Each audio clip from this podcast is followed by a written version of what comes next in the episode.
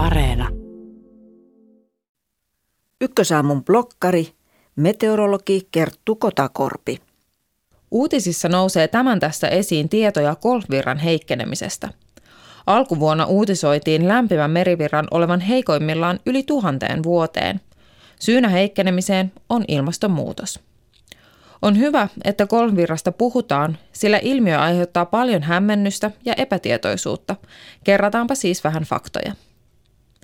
Opimme jo koulussa, että laajaan merivirtojen kokonaisuuteen kuuluva golfvirtana tunnettu lämmin merivirta kuljettaa lämmintä merivettä päivän tasajalta Atlantin länsireunalta aina Atlantin pohjoisosiin saakka. Lämmön kulkeutuminen mahdollistaa Pohjoismaissa leudon, merellisiä piirteitä omaavan ilmaston. Samoilla leveyspiireillä Siperiassa, Kanadassa ja Alaskassa on huomattavasti viileämpää. Mutta voiko olla niin, että tämä koulussa faktana kerrottu ilmiö ei olekaan muuttumaton? Voisiko golfvirta pysähtyä ja ilmasto Pohjolassa muuttua sen seurauksena huomattavasti viileämmäksi? Eikä pelkästään viileämmäksi.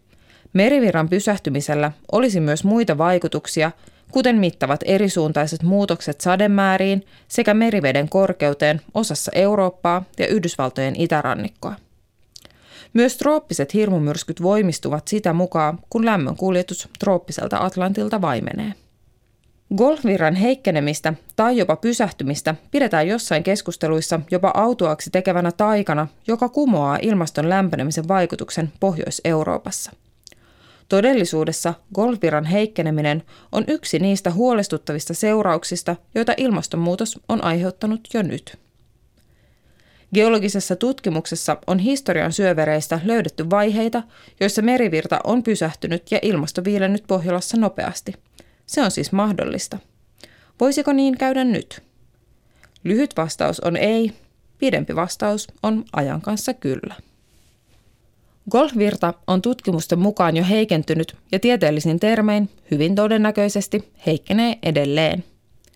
Todennäköisin skenaario on, että merivirta hidastuu noin kolmanneksesta jopa puoleen entisestä kuluvan vuosisadan loppuun mennessä. Syitä on monia, mutta hyvin todennäköisesti golfvirta ei ole pysähtymässä. Merivirta toimii vähän kuin kaupan kassahihna. Näkösällä hihna vie tavaraa toiseen suuntaan, pinnan alla hihna pyörii vastakkaiseen suuntaan.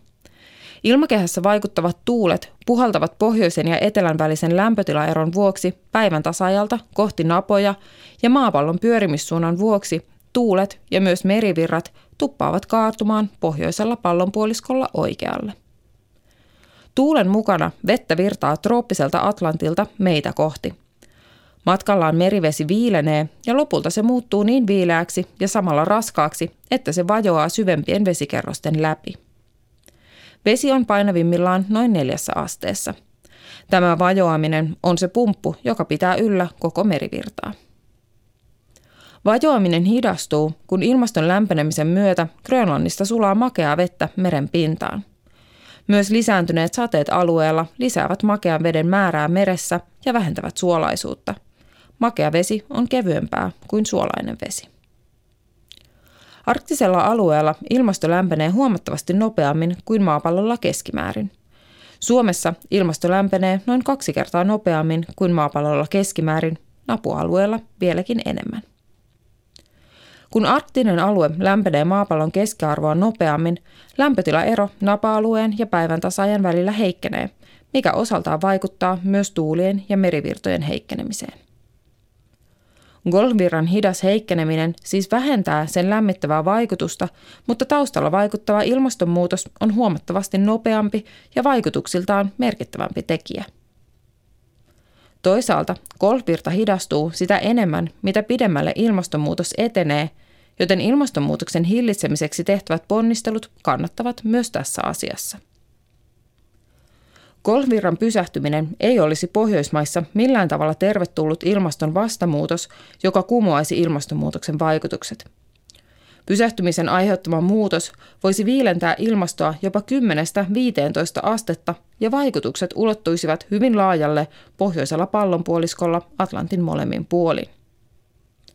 Sitä muutosta emme halua todistaa – Pahimmillaan jälkipolvet todistavat sitä jo muutaman sadan vuoden päästä, jos ilmastonmuutosta ei meidän aikanamme saada kuriin.